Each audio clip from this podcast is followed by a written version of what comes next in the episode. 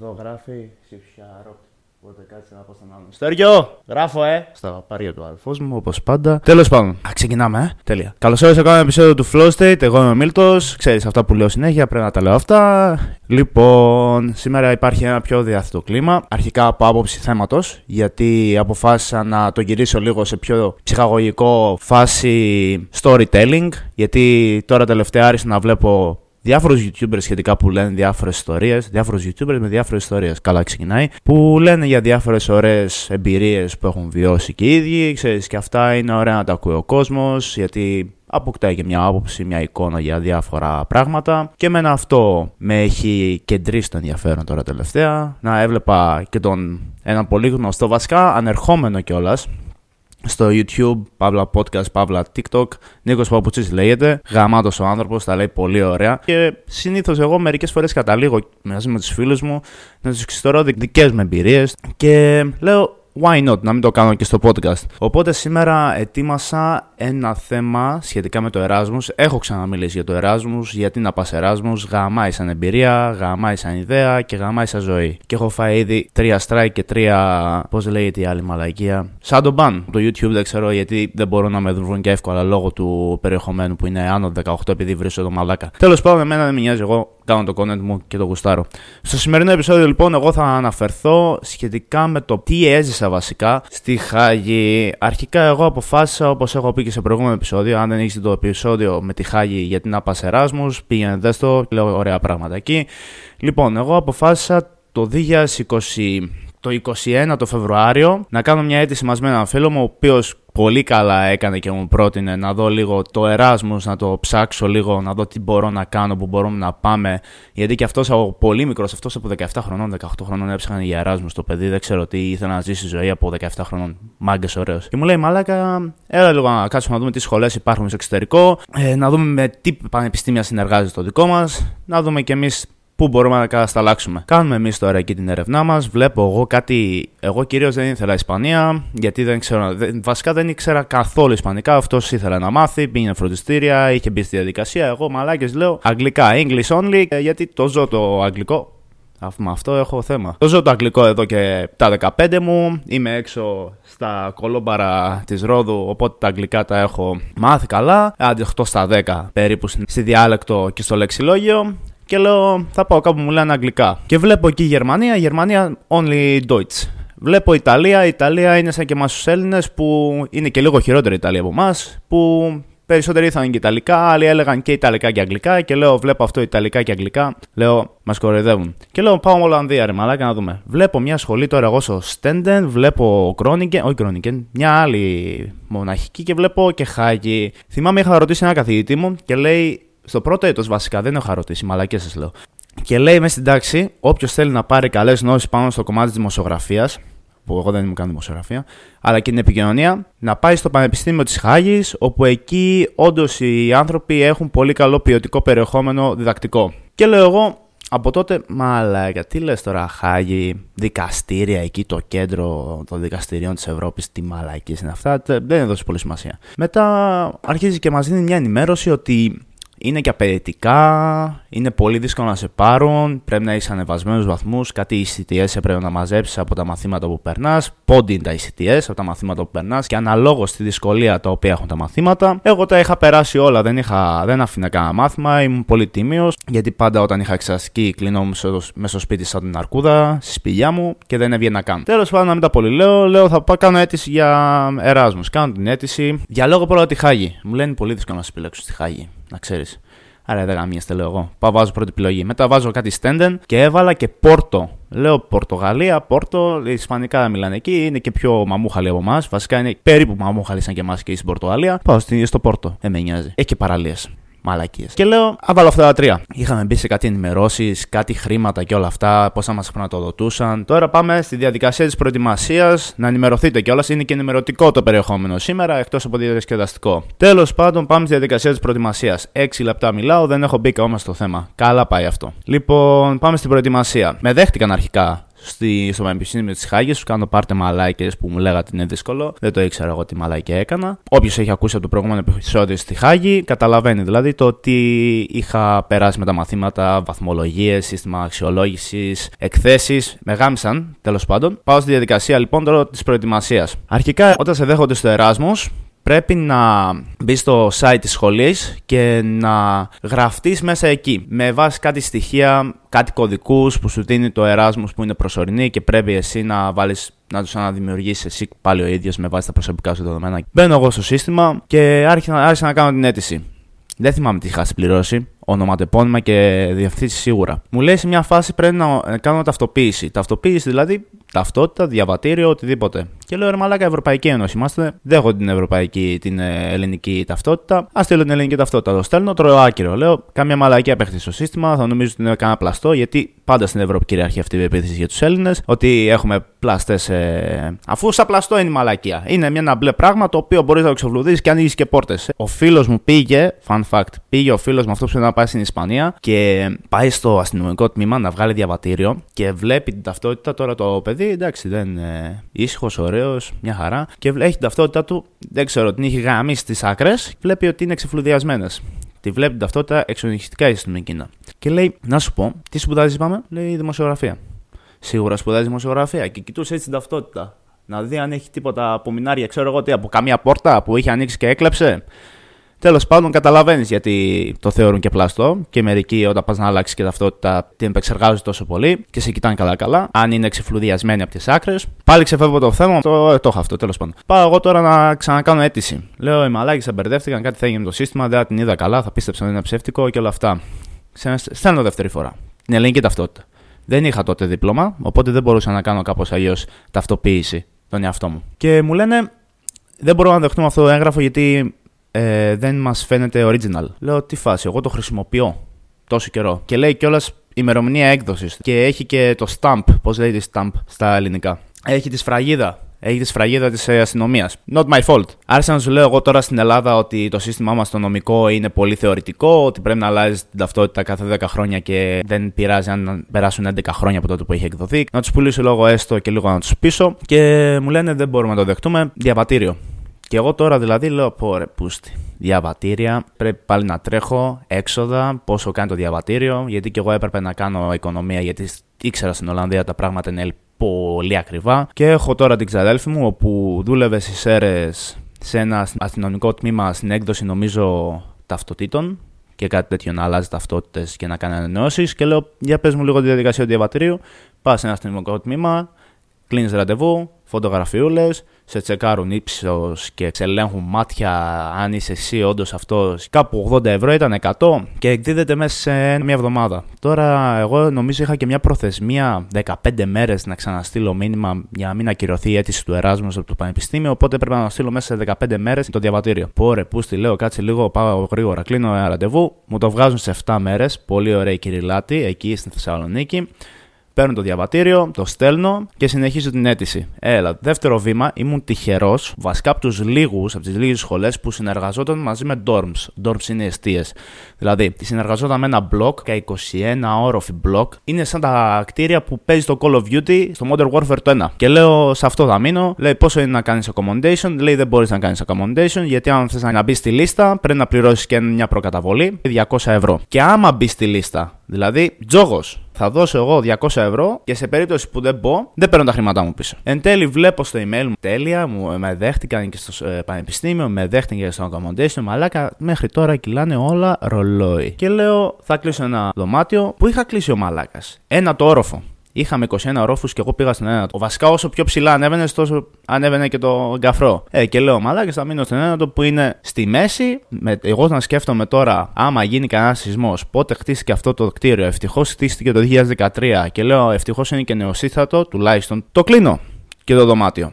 Και δίνω και τρία ενίκια μπροστά 420 ευρώ, κάντε μαθηματικά, έφυγε τον καφρό. Πάει όλη η σεζόν. Τζάμπα, εγώ δούλεψα. Δούλεψα για το δωμάτιό μου στη Χάγη. All inclusive, φυσικά ultra all inclusive. All, κάθε μέρα νερό είχαμε, σωστό. Ό,τι ώρα ήθελες να έκανες μπάνιο. Περνάει ο καιρός, Ιανουάριος, φεύγουν οι πρώτοι φίλοι μου για Εράσμους. Εγώ έφυγα από τους τελευταίους, έφυγα τέλη Ιανουαρίου προς αρχές Φεβρουαρίου. Δεν μπορούσα αρχικά να βρω πτήση από Θεσσαλονίκη. Βασικά, όχι μπορούσα να βρω πτήση Θεσσαλονίκη για Άμστερνταμ, αλλά υπήρχε ανταπόκριση στην Αθήνα. Και επειδή έχω ένα φίλο που σπουδάζει Αθήνα, λέω να σου πω να μπορώ να έρθω με το τρένο, θα μου βγει και πιο φθηνά, λέω. Να μην πληρώνω ανταποκρίσεις, ήταν κάπου 100 ευρώ παραπάνω με ανταπόκριση από Θεσσαλονίκη. Λέω, έρθω με το τρένο, θα μείνω μια μέρα σε σένα, να τα πούμε κιόλας, θα αποχαιρετηθούμε και μετά εγώ θα πάρω τον πούλο. OK, okay, OK. Okay. Και πάω εγώ τώρα εκεί, παίρνω εγώ το τρένο, αγκαλιαζόμαστε, κλαίμε και όλα αυτά. Εγώ μαλάκα να χάνομαι μέσα, μέσα στο τρένο, να κοιτάω το υπερπέραν, να λέω ρε μαλάκα που φτάσαμε, να φεύγω από την Ελλάδα να πάω να σπουδάσω εξωτερικό. Πόσο μαλάκας είμαι τελευταίο έτος που έφυγα για από Θεσσαλονίκη. Είχαμε κάνει και μια ωραία παρέα τότε, ρε μαλάκα. Η αλήθεια ήταν ωραία παρέα.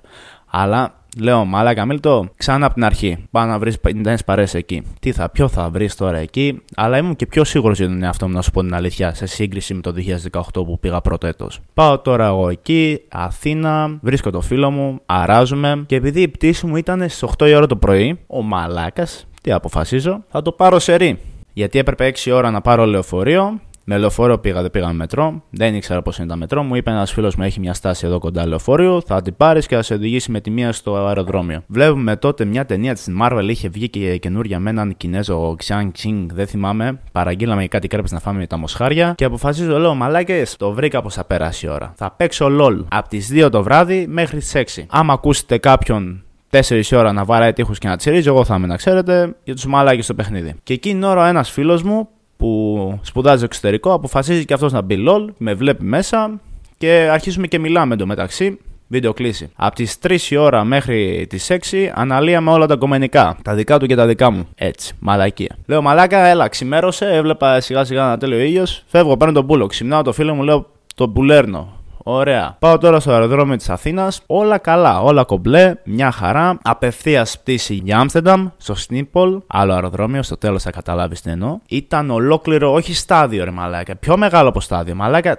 τι έκταση είχε αυτό το αεροδρόμιο δεν μπορώ ούτε και εγώ να καταλάβω. Δεδαλώδες μαλάκα, πραγματικά. Περπατούσες 30 λεπτά σίγουρα για να φτάσεις στην έξοδο. Τέλος πάντων, φτάνω Άμστερνταμ, παίρνω τις εγώ τις βαλίτσες μου, όλα αυτά. Κανένα θέμα με την πτήση, τίποτα. Όλα μπόμπα, δεν χρειάζεται να αναλύσω κάτι. Θα αρχίσω να και να πλατιάζω. Τέλος πάντων, βρίσκω το φίλο μου. Είχα ένα φίλο Έλληνα, όπου αυτός πρόσφατο κιόλας ήρθε Ελλάδα για να με δει. Και λέω θα μείνω για μισή μέρα σε σένα, μία μέρα βασικά, για να πάω στη, στη Χάγη. Μετά, να δω και λίγο το Άμστερνταμ. Ξενάγησέ με. Πάμε τώρα εμείς στο Άμστερνταμ, κάνουμε βόλτες μέσα στο κέντρο και σε μια φάση εγώ βλέπω ένα μήνυμα. Πού το είδα αυτό το μήνυμα; Κάτι στο Teams αυτοί δουλεύουν με Teams πάρα πολύ, Microsoft Teams. Άλλη μαλαγία γι' αυτό. Είχαμε και το Zoom, είχαμε και το Google ε, Meet, είχαμε και το Meet της Microsoft. Μας γάμισαν στα προγράμματα εκείνη τη χρονιά. Και βλέπω μήνυμα ότι, να μην μπαίνω σε λεπτομέρειες, απλά το συμπέρασμα είναι ότι θα πρέπει να δώσετε παρουσία μια συγκεκριμένη μέρα. Όποιοι δεν μπουν, ακυρώνεται η εγγραφή τους. Και εγώ μαλάκας όση ώρα έκαναν αυτοί τη συγκεκριμένη μέρα, τη συγκεκριμένη ώρα που δεν είδα καν το μήνυμα, εγώ έκανα βόλτα στο Άμστερνταμ με χαλαρά. Ψώνιζα εκεί παπούτσια, έτρωγα. Βλέπω αυτό το μήνυμα και σταστίζω και χάνω βασικά όλη την εφράδιά μου στα αγγλικά γιατί δεν μπορούσα ούτε να γράψω κανονικά. Στα αγγλικά. Έγραφα I don't speak ε, κάτι μαλακίες. Έγραφα μαλακίες. Δεν μπορούσα να εκφραστώ. Και τέλος πάντων μου κάνει εκεί ο υπεύθυνο καθηγητής, λέει Δεν πειράζει, κατανοούμε.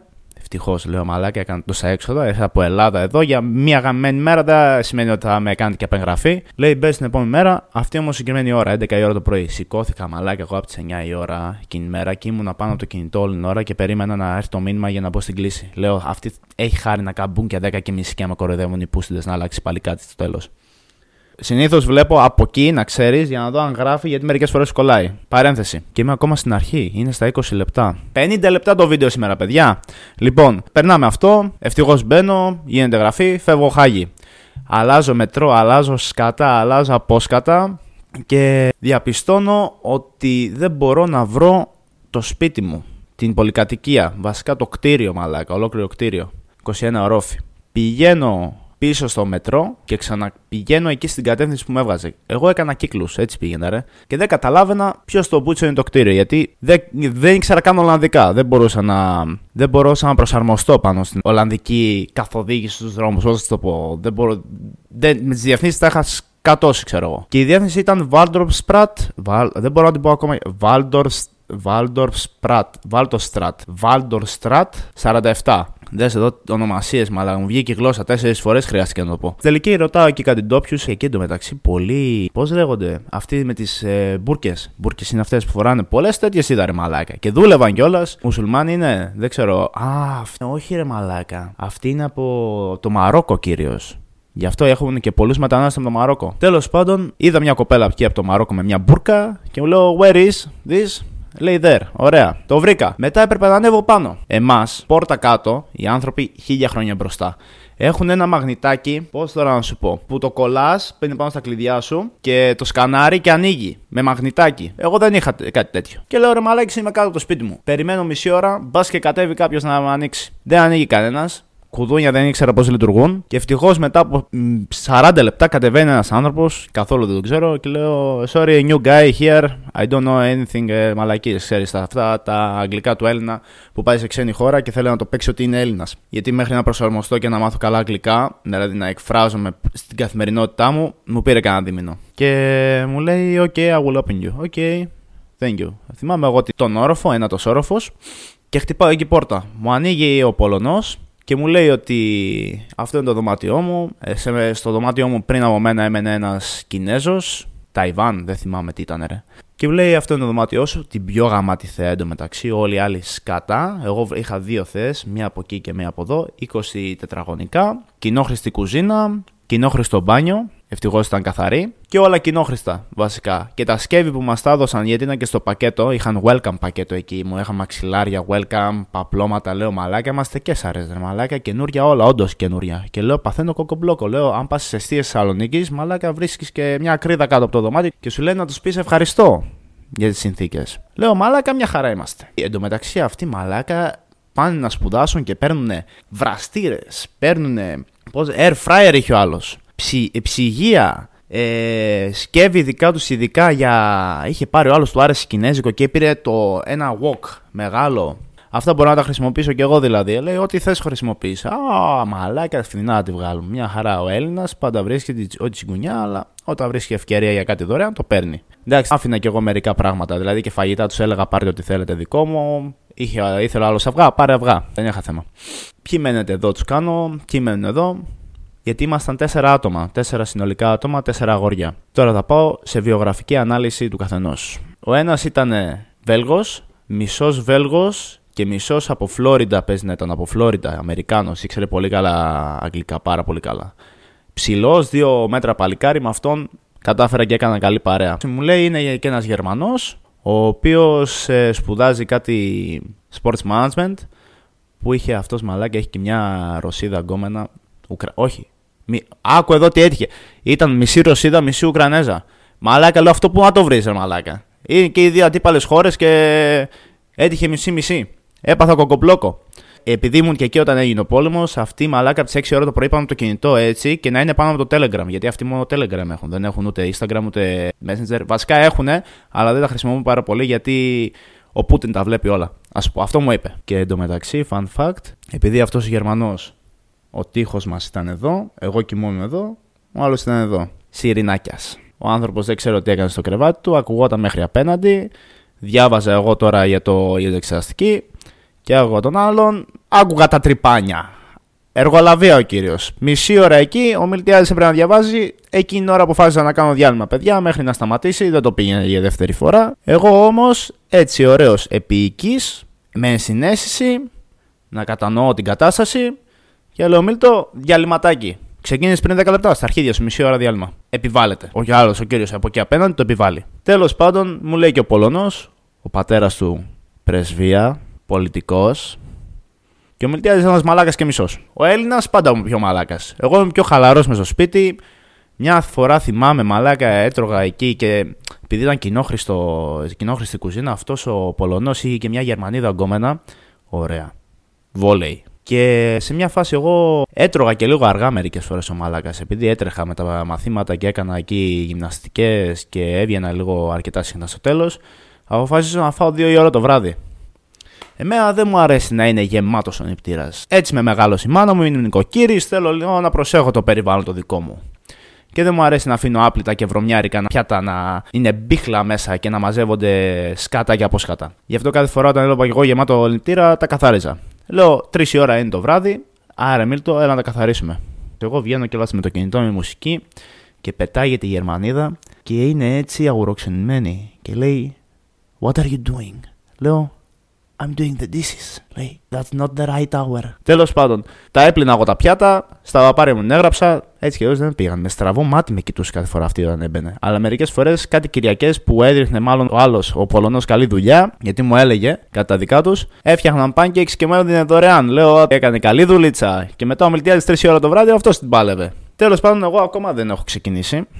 Θα είναι δύο parts λογικά αυτό. Περνάει ο καιρός, τρει-τέσσερι μέρες πέρασαν, να σου πω την αλήθεια, και με έκαναν αυτή από το δωμάτιο ξενάγηση. Εν τω μεταξύ, αυτή είναι γεύση από ηλεκτρονικό, μην ρωτήσετε τι είναι. Και με κάνουν μια ξενάγηση στο κέντρο, μια χαρά. Και έρχεται η τέταρτη πέμπτη μέρα που είμαι στη Χάγη και μας στέλνουν στο email μας μήνυμα ότι θα συναντηθούμε αυτήν την τάδε ώρα στο Πανεπιστήμιο της Χάγης να κάνουμε ένα meetup, οι Ερασμίτες κυρίως, τα παιδιά του Erasmus. OK, okay, OK. Okay. Μου έστειλαν και ένα άλλο μήνυμα το οποίο θα πω ότι ήταν και δεν του έδωσε πολύ σημασία. Να ξέρεις εσύ που θα πας Εράσμου να το παίρνεις αυτά τα μηνύματα σοβαρά. Και πάω εγώ εκεί, κάνουμε το meetup, γνωριζόμαστε και παίζουμε βόλεϊ.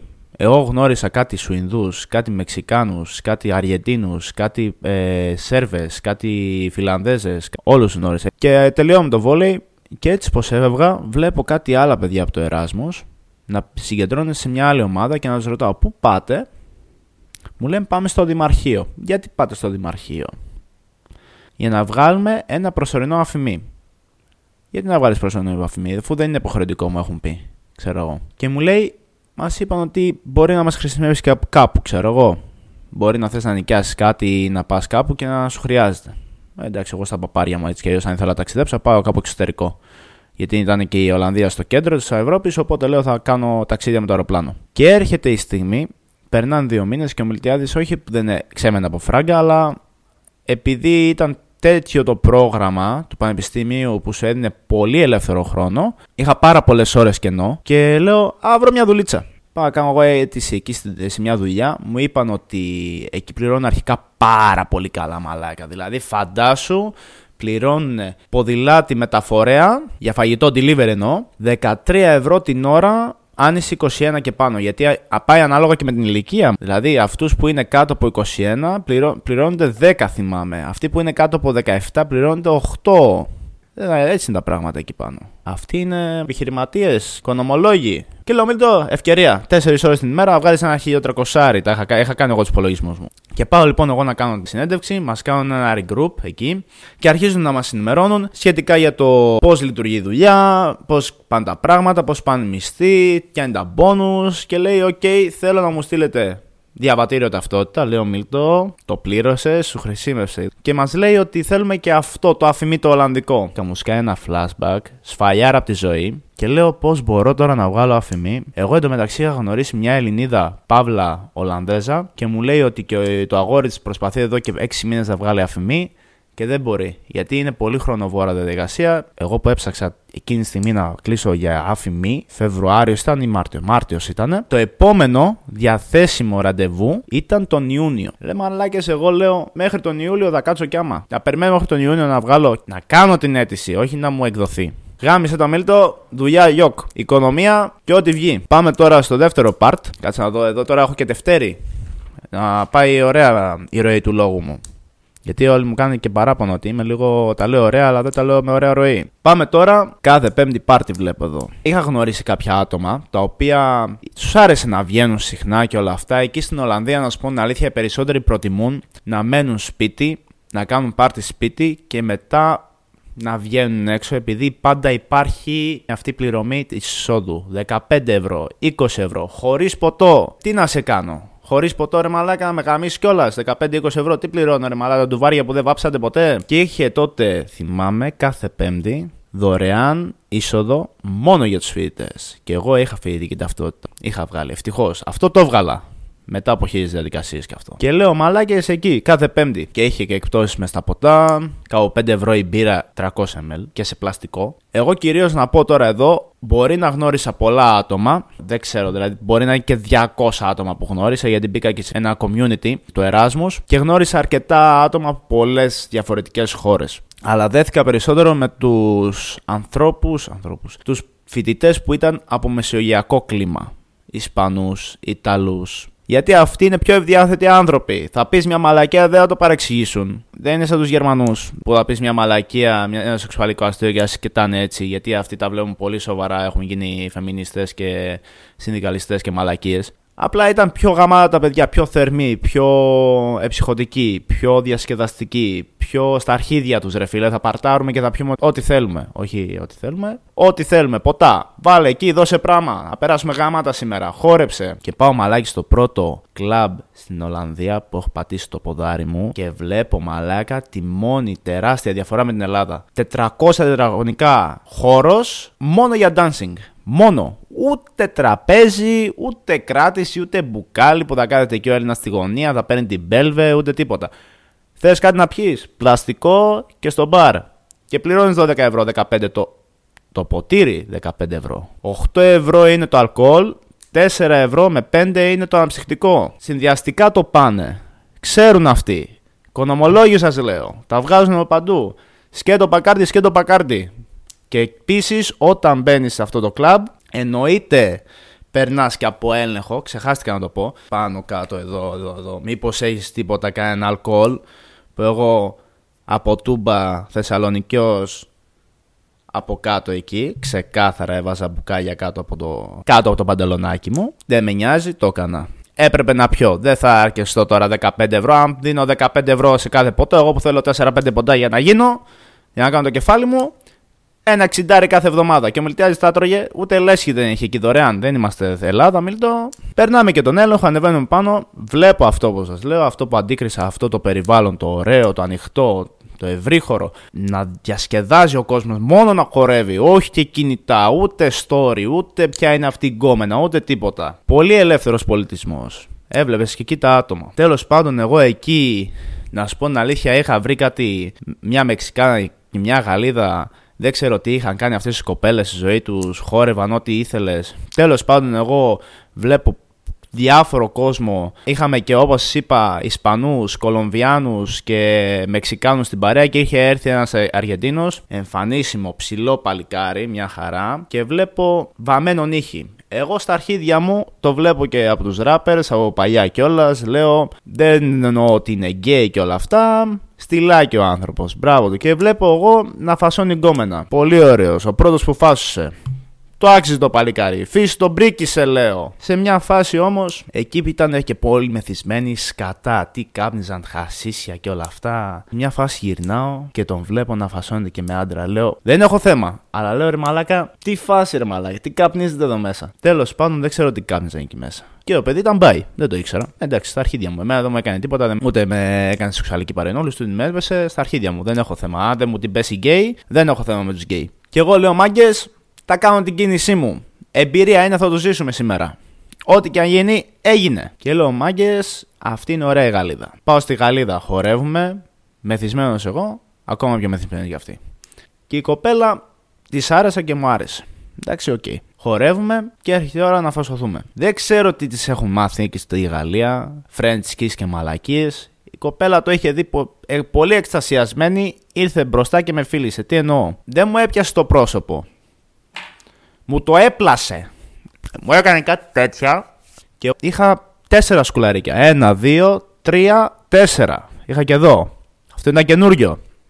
Και έτσι πως με φάσωνε η κοπέλα, μου έτρεβε το πρόσωπο. Τι να με κάνει. Δεν ξέρω. Δεν ξέρω, κορίτσι μου χαλάρωσε. Και αυτό τη είπα. Τσιλ. Και σε μια φάση διαπιστώνω, έρχεται ο Ισπανό που λέει Μαλάκα, μου έλεγε Μαλάκα κιόλα. Where is your uh, here earring? Μου έλεγε earring. Μάγκα. Piercing, earring. Το τι εννοείς, what do you mean; Κάνω έτσι, η κοπέλα με, με τόσες κινήσεις, με τόσες χειρονομίες στο πρόσωπο μου, μου έβγαλε το σκουλαρίκι. Και εγώ τώρα να είναι 100 άτομα μέσα στο κλαμπ και να τους μπρόχνω, μεθυσμένος τώρα. Εγώ έψαχνα απεγνωσμένα το σκουλαρίκι. και να τον σμπρώχνω το μαλάκα και να του λέω Get the fuck out, get the fuck out. I need to find my piercing, λέω. Και με κοιτούσαν καλά-καλά και εγώ ήμουν με το flashlight κάτω στο πάτωμα και έψανα ένα earring. Ένα earring, λέω. Μπερδεύτηκα με τον άλλο μαλάκα. Ένα piercing τόσο, ρε, τόσο. Και εν τέλει δεν το βρήκα, τα παράτησα. Διαλό έστειλα την άλλη. Ήθελε και δεύτερη φορά. Τελειώνει το πρώτη, η πρώτη μέρα στο club. Επίσης να αναφέρω, κανένας δεν επιτρέπεται να καπνίζει μέσα στο club. Τι εννοώ; Ούτε vape, Ούτε άικος, ούτε κλάνιε, ούτε ψκατά. Όλοι έξω. Και εγώ κάπνιζα τότε. Καλά ήταν και Φεβρουάριος μαλάκα και βλέπεις όλοι να είμαστε έξω σαν τα πρεζάκια, ρε, έτσι, μέσα στο κρύο, να μην έχουν βάλει ούτε ένα μανιτάρι και να είμαστε όλοι έτσι, να τραβήξουμε τις τζούρες, να πάρουμε όλη τη δόση μας από την νοικοτήνη και να πάμε μέσα να διασκεδάσουμε. Ε, φυσικά και δίπλα ο δικός μου έκανε και κάνα μπαφάκι, εκεί είναι ελεύθερα, περπατά στον δρόμο της Ολλανδίας και το πρώτο πράγμα που σου έρχεται δεν είναι η κολόνια, είναι ο μπάφος. Σωστοί μάγκες, ωραίοι. Και έβγαινες και έμπαινες. Και όταν έβγαινες, πάντα. Δεν ξέρω τι συμβαίνει με αυτό το κλαμπ. Όταν κάθε φορά ήθελες να βγεις από το κλαμπ, είχε ουρά, έβγαζαν συγκεκριμένο αριθμό ατόμων έξω και έπρεπε να περιμένεις την ουρά για να σε αφήσουν να βγεις έξω για να καπνίσεις και να ξαναμπείς. Και σε στάμπαραν. Σου έβαζαν και μια σφραγίδα εδώ για να δουν ότι έχεις μπει. Τέλος πάντων, αυτά όλα από εμπειρία από κλαμπ. Πάμε τώρα στο τελευταίο κομμάτι του πρώτου μέρους. Και πάμε τώρα να σου εξηγήσω το ταξίδι μου στην Ιταλία. Τι έγινε στην Ιταλία; Ένα λεπτό διάλειμμα. Το έχω κάνει ντουμάνι εδώ, κάνω και ηλεκτρονικό. Μην νομίζετε αυτά που βλέπετε μερικές να είναι φόγκι όλο το περιβάλλον, είναι επειδή κάνω ηλεκτρονικό. Εμείς το Μάρτιο αποφασίσαμε με τα παιδιά από τους Ισπανούς και αυτά που σου έλεγα που σας έχω πρίξει κάνα παρέα να πάμε ένα ταξίδι εξωτερικό φθηνό. Ψάχνουμε φθηνούς προορισμούς. Μαζευόμαστε σε ένα σπίτι μιας κοπέλας, η κοδέσπινα, νοικοκυρά. Μας έβαλε κάτι πικράκερς ποτά, όλα από την τσέπη. Αυτό σας λέω. Θερμοί άνθρωποι. Σε καλοδέχονται, έτσι. Εκεί φαίνεται ο πολιτισμός. Και πάμε εκεί στο σπίτι, αράζουμε. Εγώ να παίρνω τηλέφωνο το φίλο μου από την Ισπανία που ήταν στη Μανδρίτη, να τους δείχνω με ποιον κάνω παρέα, να μιλάει αυτός Ισπανικά μαζί με τον Κολομβιάνο, να λένε καρδάσι, να μιλάνε τα Ισπανικά, εγώ να τους κοιτάω έτσι, σε το μαλάκα, ναι, ναι, ναι, αυτό, ναι, ναι, ναι. Και ο φίλος μου να μεταφράζει εκείνη την ώρα τι του λέει ο Ισπανός, ένα μπουρδέλο, οι άλλοι πίσω να μιλάνε, ο άλλος να τσακώνεται αν θέλει να πάμε Δανία ή Κομπεχάγη, είτε Μιλάνο είτε Ρώμη. Και λέω, μάγκες, chill. What about Milan? Γενικά όλη η Ιταλία είναι οι πιο φθηνοί προορισμοί. Πάντα με Ryanair και μαλακίες. Όλοι πάνε Ρώμη, όλοι πάνε Μιλάνο. Ακόμα και η θεία μου το χωριό σκέφτεται να πάει Μιλάνο γιατί έχει φθηνά χωριά. χωριά. Εκεί, φθηνά χωριά. Φθηνά εισιτήρια. Ψάχνουμε τώρα Μιλάνο. Όντως βρίσκουμε φθηνά εισιτήρια και λέμε θα πάμε αυτή τη συγκεκριμένη ημερομηνία το Μάρτιο. Πόσα άτομα λέμε; Εγώ περίμενα, να σου πω την αλήθεια, όταν γίνεται τέτοια συζήτηση, κάποιος θα κολώσει και να πει: Εγώ τελικά δεν θα έρθω. Και λέω: Γάντε κάπου κάπου 5-4 άτομα θα πάμε, δεν θα πάμε πολύ. Και λένε όλοι ναι, και να βλέπεις 12 άτομα. Έχω και ανεβασμένη φωτογραφία στο Instagram, να ξέρεις, να πας να τη δεις, να καταλάβεις. 12-10 άτομα να πηγαίνουμε τώρα Ιταλία. Τώρα μην πω πάλι πόσοι πήγαμε και από τι καταγωγής. Και έρχεται η μέρα να κλείσουμε τα εισιτήρια, τα κλείνουμε. Μου τα κλείνει ο Ισπανός, του δίνω εγώ το διαβατήριό μου. Λέει θα κλείσουμε και accommodation. Accommodation λέω of course. Where? Λέει βρήκα ένα hostel. Το κοιτάω εγώ. Λέω hostel. Μάλλον μπερδεύτηκε με τα αγγλικά του κάνα hotel θέλει να πει. Τι είναι το hostel; Λέω, what is this; Λέει, hostel. Λέει, cheap.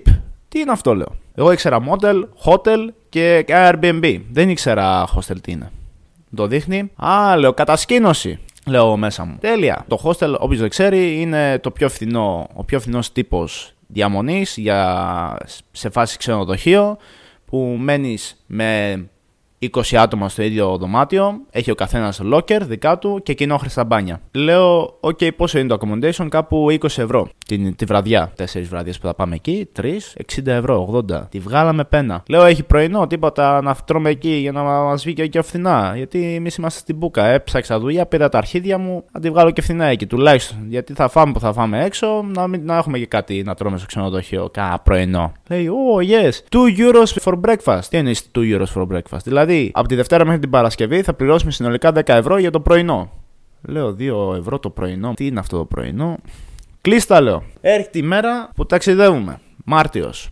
Μέσα Μαρτίου, δεν θυμάμαι. Και θυμάμαι πάλι η πτήση μου ήταν πρωί. Η πτήση μας. Θα παίρναμε το μετρό από Χάγη για Άμστερνταμ και από Άμστερνταμ να πάμε Μιλάνο. Και ξέχασα και το αεροδρόμιο. Γιατί έχει πολλά αεροδρόμια στην Ιταλία. Πάω εγώ τώρα εκεί και λέω: Τι ώρα είναι η πτήση, λέει 8 το πρωί, 9. Σερή. Κάθομαι τώρα εγώ μπροστά στον υπολογιστή, βλέπω ό,τι ταινία υπάρχει. Μιλάω και με το φίλο μου που σπούδαζε Μανδρίτη και με μια φίλη μου από την Ελλάδα. Και πάει 6 ώρα. Εκείνη η ώρα να συναντηθούμε. Ευτυχώς όλοι τυπικοί, ωραίοι στην ώρα τους. Και πάμε τώρα να ταξιδέψουμε με το μετρό. Φτάνουμε Άμστερνταμ, Ωραίοι, είχαμε backpack όλοι, ούτε 8 κιλές βαλίτσες, ακόμα και οι κοπέλες πήραν backpack. Δεν υπάρχει αυτό, λέω δεν έχει ξαναγίνει. Μπράβο, μαγκιόρισε. Ούτε να πάρω αυτό, ούτε εκείνο, ούτε το άλλο. Έτσι είναι οι κοπέλες. Θέλω να πάνε 4 μέρες ταξίδι και παίρνουν 8 κιλές, 9 κιλές, 10 κιλές. Και πάμε εμείς τώρα στο Άμστερνταμ, περιμένουμε στην ώρα, γίνεται το check-in, παίρνουμε την πτήση και φτάνουμε στο αεροδρόμιο.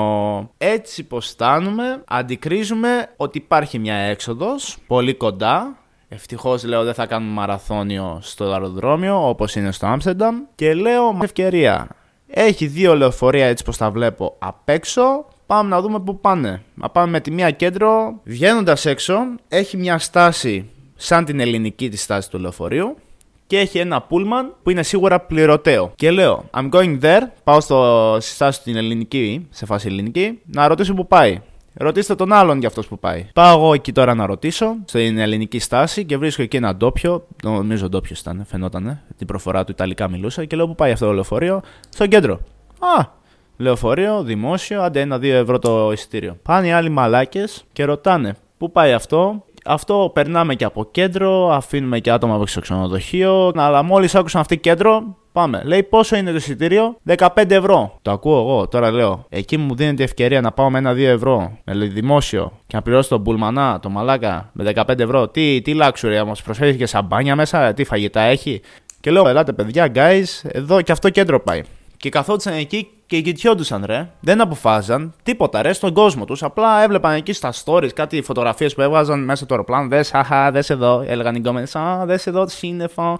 Και εγώ λέω, Μαλάκες, θα συγκεντρωθείτε. Περνά τώρα, έρχεται το λεωφορείο μακριά, αυτό το δημόσιο. Ελάτε να το πάρουμε. Εγώ περιμένω στη στάση και όλοι να είναι από πίσω μου. Και βλέπω σε μια φάση εγώ να ανεβαίνω μέσα στο λεωφορείο. Και αυτοί να με κοιτάνε και να βλέπουν οι άλλοι έναν που είχε μείνει από την παρέα που συζητούσε με τον Πουλμανά και λογικά το ρωτούσε μέρη να επισκεφτούμε στο Μιλάνο και τον κοίταξαν για αυτόν που είναι εκεί. Και εγώ να είμαι μέσα στο λεωφορείο, να έχω μπει και να αρχίσουν να μπαίνουν άτομα και λέω Ελάτε, ρε, ελάτε. Σε μια φάση με κοιτάνε έτσι, κοιτάνε εκεί και έτσι που κοιτούσαν από εκεί κλείνουν οι πόρτες. Και καταλαβαίνω ότι εγώ είμαι μέσα σε ένα λεωφορείο, μόνος μου, Ιταλικό, το οποίο πηγαίνει, έτσι μου έχουν πει, πάει στο κέντρο και οι άλλοι, οι φίλοι μου που ήρθαν μαζί για διακοπές, είναι ακόμα στο αεροδρόμιο. Και εγώ πηγαίνω στο κέντρο. Λέω, ωραία ξεκίνησε. Μπράβο, ρε Μιλτάρα, μπράβο. Εν τω μεταξύ, καθ' όλη τη διάρκεια, Ελληνάρας Θεσσαλονικιός, πάντα. Βλέπει δεξιά-αριστερά, ελεγκτής, γιοκ. Χαλαρά. Στα μπάρο και το μηχάνημα το εκδοτήριο, το βλέπω εκεί έτοιμο. Λέω εντάξει. Όταν θα δω εγώ γυλεκάκι, πώς λέγεται αυτό, το messenger bag, Έφυγες να βγάλεις εκεί το εισιτηριάκι. Μέχρι τότε είσαι χαλαρός, λέω. Ωραία, ωραία. Δεν ήρθε ποτέ ελεκτής. Τζάμπα την έβγαλα. Μην με κυνηγάει τώρα η αστυνομία της Ιταλίας για 2 ευρώ. Όχι η αστυνομία, η εφορία. Φτάνω εγώ πρώτος στην Τουόμο. Όντως έφτασε στην Τουόμο. Με άφησε λίγο πιο έξω, 10 λεπτά. Και άλλοι ακόμα να περιμένουν τον Πουλμανά να ξεκινήσει. Παίρνω τηλέφωνο εκεί τον πατέρα μου. Δε εδώ, εδώ τι σου έχω, δες εκκλησία, εκκλησιάρα του όμω, δες. Κάτι τέτοιο του έλεγα. Πολύ ωραία μέρα, φαινόταν όλα ξεκάθαρα. Εγώ μιλούσα με τον πατέρα μου, μια χαρά. Λέω, δες εδώ, παγωτά, κρέπες και μαλακίες. Έδειχνα εκεί τα μαγαζιά. Εν τέλει, με παίρνουν τηλέφωνο, φτάσαμε. Λέω, καλά ρε μαλάκι, γιατί δεν μπήκατε; Να, λέει, είδαμε τον άλλον τελευταία στιγμή που ήταν εκεί στο Πούλμαν και διστάσαμε και δεν μπορούσαμε να συνοηθούμε άμα θα μπούμε σε αυτόν και ήθελα να ήταν και αυτός μαζί μας. Λέω μαλάκι πόσο πληρώσετε; Τουλάχιστον κάνετε τη μαλακία που την κάνετε, πόσο πληρώσετε; 15 ευρώ το άτομο. Και εγώ 0. Είδες ο Έλληνας πάντα κερδισμένος στα οικονομικά. Μπορεί οι άλλοι να είναι φραγκάτι, αλλά ο Έλληνας πάντα βγαίνει κερδισμένος. Ξοδεύει λιγότερα και περνάει καλύτερα. Και πάμε τώρα στο hostel να μείνουμε. Όπως σας είπα τα πράγματα ακριβώς. Και ήταν εκεί, θυμάμαι, ένας ξένος ο οποίος είχε έρθει και όλα στην Θεσσαλονίκη γιατί μας ρωτούσε, ξέρω εγώ, πολύ ανοιχτοί τύποι. Ερχόντουσαν για μία-δύο μέρες περισσότερο για, για κάποιο λόγο ερχόντουσαν για business και έμεναν σε hostel. Και μου έλεγε ότι ήταν Θεσσαλονίκη και όλα αυτά. Εν τω μεταξύ, περισσότεροι, τόσο πολύ που μιλούσε για Θεσσαλονίκη και τι που σπούδαζα εκεί, εγώ κανονικά είμαι από Σέρες Μεγάλωσα Ρόδο και με έλεγαν ότι είμαι από Θεσσαλονίκη. Ακόμα και Έλληνες που γνώρισα εκεί μου έλεγαν Α, ο Θεσσαλονίκη ο Μίλτος. Όπου και αν μιλούσα, εγώ Θεσσαλονίκη, ρε. Μόνο Θεσσαλονίκη μιλά. Μία ώρα γράφει κάμερα. Να δω τι θα γίνει με το edit. Όσον αφορά λοιπόν τώρα το Μιλάνο, τι επισκεφθήκαμε εκεί, δεν επισκεφθήκαμε και πάρα πολύ. Βασικά και να θες να επισκεφθείς, είναι πολύ μικρό το Μιλάνο, να σου πω την αλήθεια. Δεν βρωμάει, περισσότεροι λένε ότι βρωμάει, δεν βρωμάει και τόσο. Η Θεσσαλονίκη δηλαδή βρωμάει πιο πολύ από το Μιλάνο. Ενώ ο θερμαϊκός, εκεί είναι γεμάτο με κανάλια, έχει λίγο παραλίες. Παραλίες λέω. Έχει κανάλια, ρε παιδί μου, περνάνε εκεί γόνδολες, έχει και αυτά εκεί, ωραία, ωραίο θέαμα, ωραίο φαγητό. Πήγαμε και πάνω και μέσα στην Τουόμο. Πολύ γαμάτο. Όποιο πάει Μιλάνο να πάει. Είναι πολύ ωραία όλα τα έργα, η τύχη ζωγραφισμένη, τα γλυπτά που έχουν μέσα. Πάρα πολύ ωραία. Και ανεβήκαμε και στην ταράτσα. Τέλος πάντων, τραβήξαμε φωτογραφίες, μιλούσαμε, συζητήσαμε καμία δύο ώρες καθόμαστε εκεί πάνω στην ταράτσα.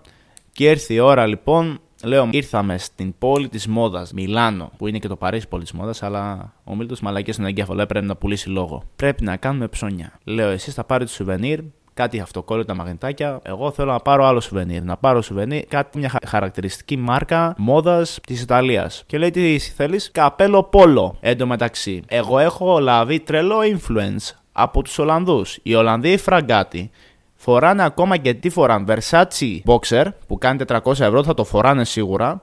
Μόνο και μόνο επειδή ο μέσος όρος μισθού εκεί είναι 2,5 με 2,800. Άμα πληρωνόταν άλλος 1300 τετράωρο, ο ποδηλατάς, φαντάσου πόσο πληρώνω το 8 μαζί με υπερορίες και τα πόνου. Και εγώ βγάζω 1300 εδώ και νομίζω είμαι ο Ντάμ Λιζέριαν. Εντάξει, άλλες συνθήκες εδώ, άλλα τα ενίκια εκεί, άλλα αυτά. Και λέω θέλω πόλο καπέλο. Εγώ έβλεπα όλους τους Ολλανδούς να φοράνε πόλο καπέλο και μου άρεσε μαλάκα. Λέω αυτό θα πάρω, μου αρέσει, θα ταιριάσει και με το στυλ μου. Ψάχνουμε τώρα, πατάω στα Google Maps και δεν έχει πόλο μέσα στο Μιλάνο. Και λέω πού είναι πόλο, ρε; Έλεγε μόνο υπάρχει ένα πόλο μπαρ. Δηλαδή πόλο Ralph Lauren bar. Έχει και μπάρο πόλο Ralph Lauren. Μπράβο στο Ραφαήλ, μπράβο ωραίος. Επεκτείνει τους ορίζοντες επιχειρηματικά. Τέλεια. Μέσα αυτό το μεγάλο Πώς λέγεται, ρε, την αιστεία που έχει μέσα, όχι την αιστεία, τη στοά. Μπαίνουμε μέσα σε αυτή τη στοά που έχει Gucci, Louis Vuitton, όλα αυτά, Dior. Βγάλαμε εκεί κάτι φωτογραφίες, κορυδεύαμε. Τότε χορεύαμε πολύ το Pop Smoke και Christian Dior, Dior. Οι πολιτές μας κοιτούσαν που χορεύαμε, βάλαμε το τραγούδι στο κινητό και χορεύαμε Christian Dior, ξέρεις αυτό το που κάνει. Πώς λέει, Woo Walk. Κάναμε Woo Walk μπροστά στο Dior και μας κοιτούσαν καλά-καλά. Με τα ψώνια κανένας δεν ψώνισε πάρα πολύ. Να σου πω την αλήθεια, δεν πήγαμε και σε δεν κάναμε νυχτερινή ζωή, nightlife. Πήγαμε μόνο σε ένα μπαρ, αράξαμε, πιάμε κοκτέιλ, παίξαμε μερικά παιχνίδια με κάρτες, κάναμε βολτίτσες. Δεν πήγαμε σε κλαμπ, δεν ψαχτήκαμε και τόσο. Περισσότερο εκτιμούσαμε τη μέρα παρά δηλαδή τη νύχτα. Θέλαμε να κάνουμε βόλτες, να δούμε δηλαδή μνημεία και όλα αυτά, να επισκεφτούμε μέρη, χωριά, κοντινά, δεν ξέρω. Και αποφασίζουμε μια μέρα, πρώτη τελευταία, να πάμε. Έπαιζε τότε Inter Milan και λέμε μέχρι να, πά, να πάνε τα παιδιά στην Inter Milan. Είχα κλείσει εισιτήρια, εγώ δεν έκλεισα, δεν ήθελα να πάω να παρακολουθήσω. Δεν υποστηρίζω καμία από τις δύο ομάδες. Δεν θέλω να δω ευρωπαϊκό γήπεδο. Μόνο πάω. Είμαι ορκ. Πάμε εκεί, βλέπουμε το κέντρο, κάνουμε μια βόλτα σε κάτι στενά που δεν είχαμε ξανακάνει. Και λέω μαλάκες, είμαι στην Ιταλία. Θέλω να πιω ιταλικό καφέ. Πολύ ωραίο. Χαρμάνι εσπρέσο, λέω. Και κάνουμε εκεί κάτι βόλτες. Τρώμε ένα πρωινό. Παντσερότι. Ό,τι πιο γαμάτο. Έχει μια συγκεκριμένη μπακεριέτ εκεί. Πάνε φάε. αν ρωτήσεις ποια είναι εμφημισμένη εκεί η μπακεριέτ, δεν θυμάμαι το όνομα, ε, είναι ένα γνωστό. Και λέω: Θέλω καφέ, πάμε να πάρουμε καφέ. Λέω: Τώρα να ζητήσω καφέ ζεστό δεν θα έχει σημασία. Και λέω, κάτσε λίγο να δοκιμάσω λίγο. Να εξάγω πολιτισμό, λέω. Στον Ιταλό τώρα. Πουλήσω τρέλα για τον καφέ. Και λέω, καλησπέρα. Buongiorno μου λέει. Buongiorno, buongiorno λέω. Ε, μου λέει στα αγγλικά, με κατάλαβε ότι είμαι ξένος. Λέει, τι θέλετε. Λέω, θέλω ένα καφέ. Λέει, τι καφέ. Λέω, το πήγα σιγά σιγά. Λάου, λάου.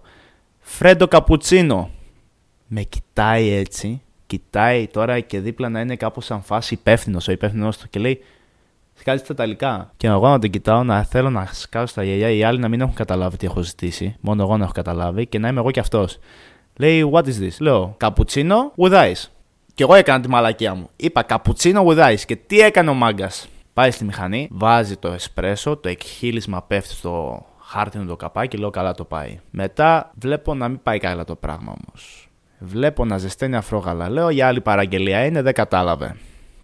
Και βάζει το αφρόγαλα πάνω εκεί. Και το κερασάκι στην τούρτα ρίχνει και ένα κιλό πάγο. Φρέντο καπουτσίνο μου κάνει. Και εγώ τώρα τι να του πω.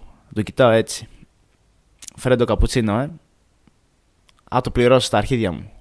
Ό,τι πιο άσχημο, ό,τι πιο σκατά καφέ έχω πιει στη ζωή μου ήταν ο Ιταλικός φρέντο καπουτσίνο. Μου έπρεπε να το κάνω αυτό. Ήθελα να δω την αντίδραση του Ιταλού. Και αποφασίζουμε να πάμε εκείνη την ώρα που πίνω το φρέντο καπουτσίνο μου. Ζήτησα και κανέλα εντωμεταξύ εγώ. Πάνω το φρέντο καπουτσίνο.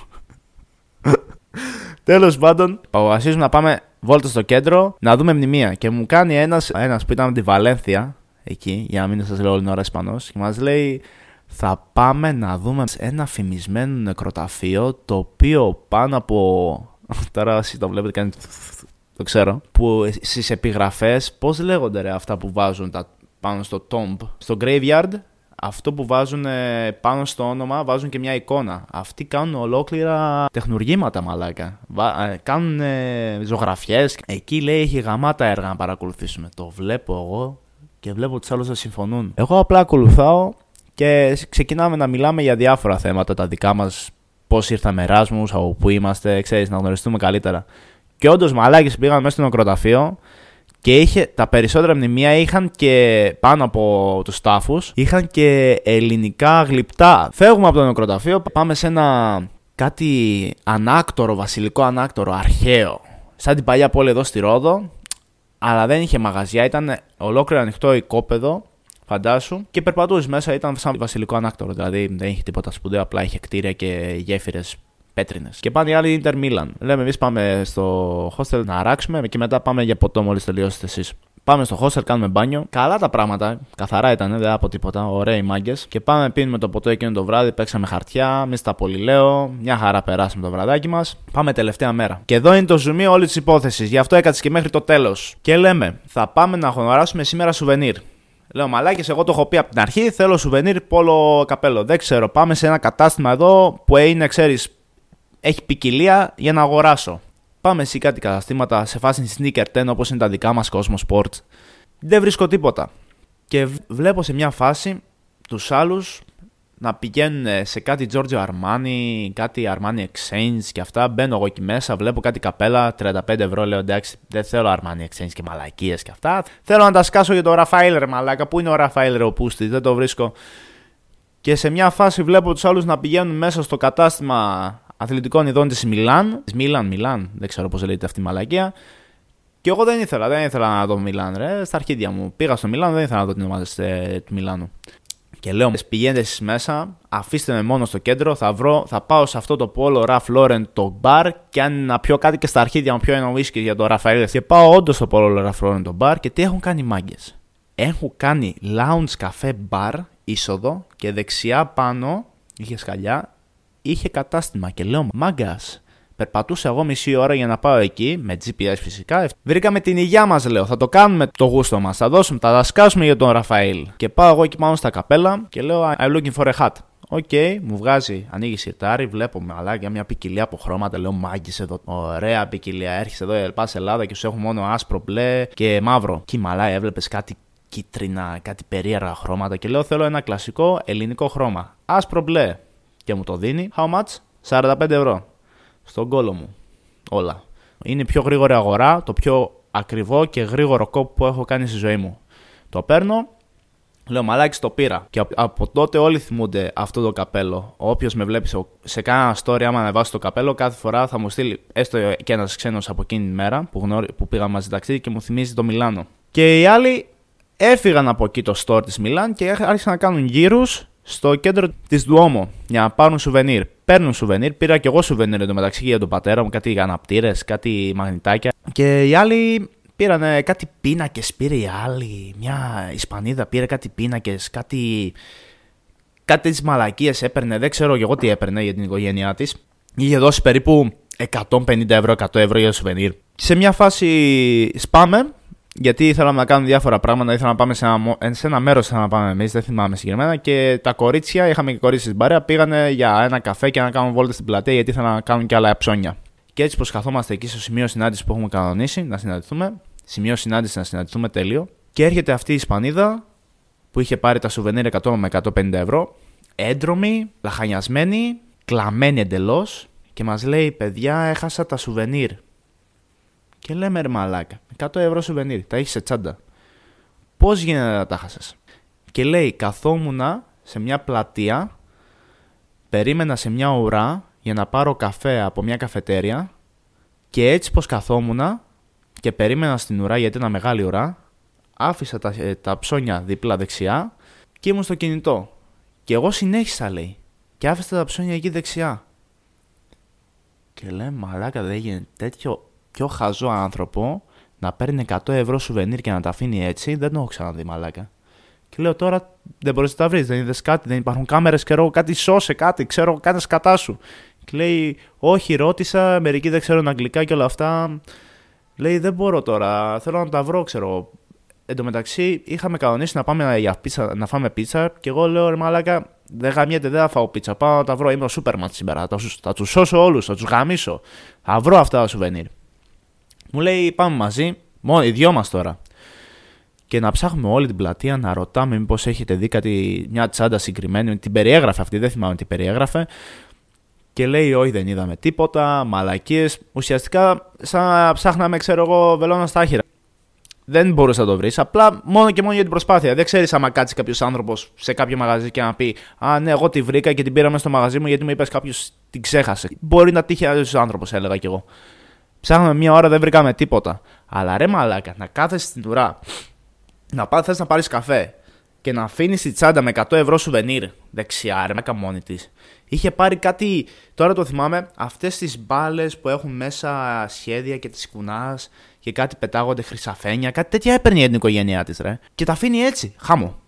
Τέλος πάντων δεν τα βρήκαμε. 100 ευρώ πλην. Τρώμε πίτσα και πάμε τώρα. Εμείς θέλουμε να ταξιδεύουμε εκείνη την μέρα, τελευταία μέρα. Λέμε θα πάμε μετρό από Μιλάνο με τη μία μας πηγαίνει στο αεροδρόμιο. Έχει στάση αεροδρομίου, όπως και στην Αθήνα. Λέμε: OK, OK. Συναντιόμαστε τώρα όλοι μαζί έξω από τη στάση του μετρό να, πα... να πληρώσουμε εισιτήριο για να φύγουμε. Μας λέει την ώρα που είναι το μετρό. Ωραία, λέω. Άμα πάρουμε αυτή τη συγκεκριμένη ώρα, μία η ώρα πες, γιατί πετούσαμε 2 και 20, θα είμαστε εκεί κάνα μισά ώρα πιο νωρίς. Οπότε δεν θα περιμένουμε πολύ ώρα στο check-in, δεν έχουμε και 8 μια χαρά θα μας βγει. Και έτσι πω καθόμαστε, Αρχίζει τώρα αυτός ο... τη Βαλένθια που σας είπα, ε, ψάχνει τρομαγμένος το backpack. Και λέω τι έπαθες ρε μαλάκα; Λέει έχω χάσει τα κλειδιά του σπιτιού μου από την Ολλανδία που έμεινε εκεί, γιατί μέναμε σαν dorms όλοι. Και λέω τι εννοείς θα έχεις χάσει; Λέει δεν τα βρίσκω. Και σε μια φάση του κάνει ο άλλος, να σου πω, είχες στο locker κάτι δικά σου πράγματα τα πήρες. Και μένει έτσι μαλάκας παγωτό και να μας κοιτάει όλους. Λέει, no. Σε 20 λεπτά να έρχεται το μετρό να μας πάει στο αεροδρόμιο, γιατί η επόμενη στάση που θα έκανε ήταν σε μισή ώρα. Δηλαδή, μία, μí, πήγε ένα ώρα, μία, μία μισή. Οπότε, αν πηγαίναμε δύο η ώρα, την είχαμε γαμίσει. Μαλά και θα τρέχαμε σε τους πούσιντες. Και λέει, παίρνω ταξί, φεύγω. Ο άνθρωπος έτρεξε μέχρι το κέντρο να βρει ένα ταξί, τον πλήρωσε, δεν τον ένοιαζε εκείνη την ώρα πλήρωσε ρε. Πάει στο hostel και λέει έμενα εκεί, φέρτε μου τα κλειδί να ανοίξω το locker, ξέχασα πράγματα. Και όντως είχε χάσει αρκετά πράγματα και ευτυχώς ήρθε 5 λεπτά πριν φύγει το μετρό, γιατί με τη μία αγοράσαμε τη στήρα και μπήκαμε και εμφανίστηκε το μετρό μπροστά. Εμείς όμως καθ' όλη τη διάρκεια να προσπαθούμε να συμπαρασταθούμε ε, ψυχολογικά στην άλλη την Ισπανίδα που είχε γαμηθεί, ο άλλος να αισθάνεται ο Batman, επειδή να αισθάνεται ο μάγκας, ξέρω εγώ, που κατάφερε να πάρει τα κλειδιά του. Μαλάκας, ευτυχώς που βρήκε ταξί, μπροστά του εμφανίστηκε το ταξί, δεν ξέρω το πουθενά, σαν να πω μηχανής Θεός, και πήρε τα κλειδιά και ήρθε. Αυτό ήταν το πρώτο part από το Erasmus. Θα υπάρξει και δεύτερο part. Μέχρι τότε, σιγουρέψου να κάνεις like, subscribe στο YouTube, share αν σου άρεσε το επεισόδιο.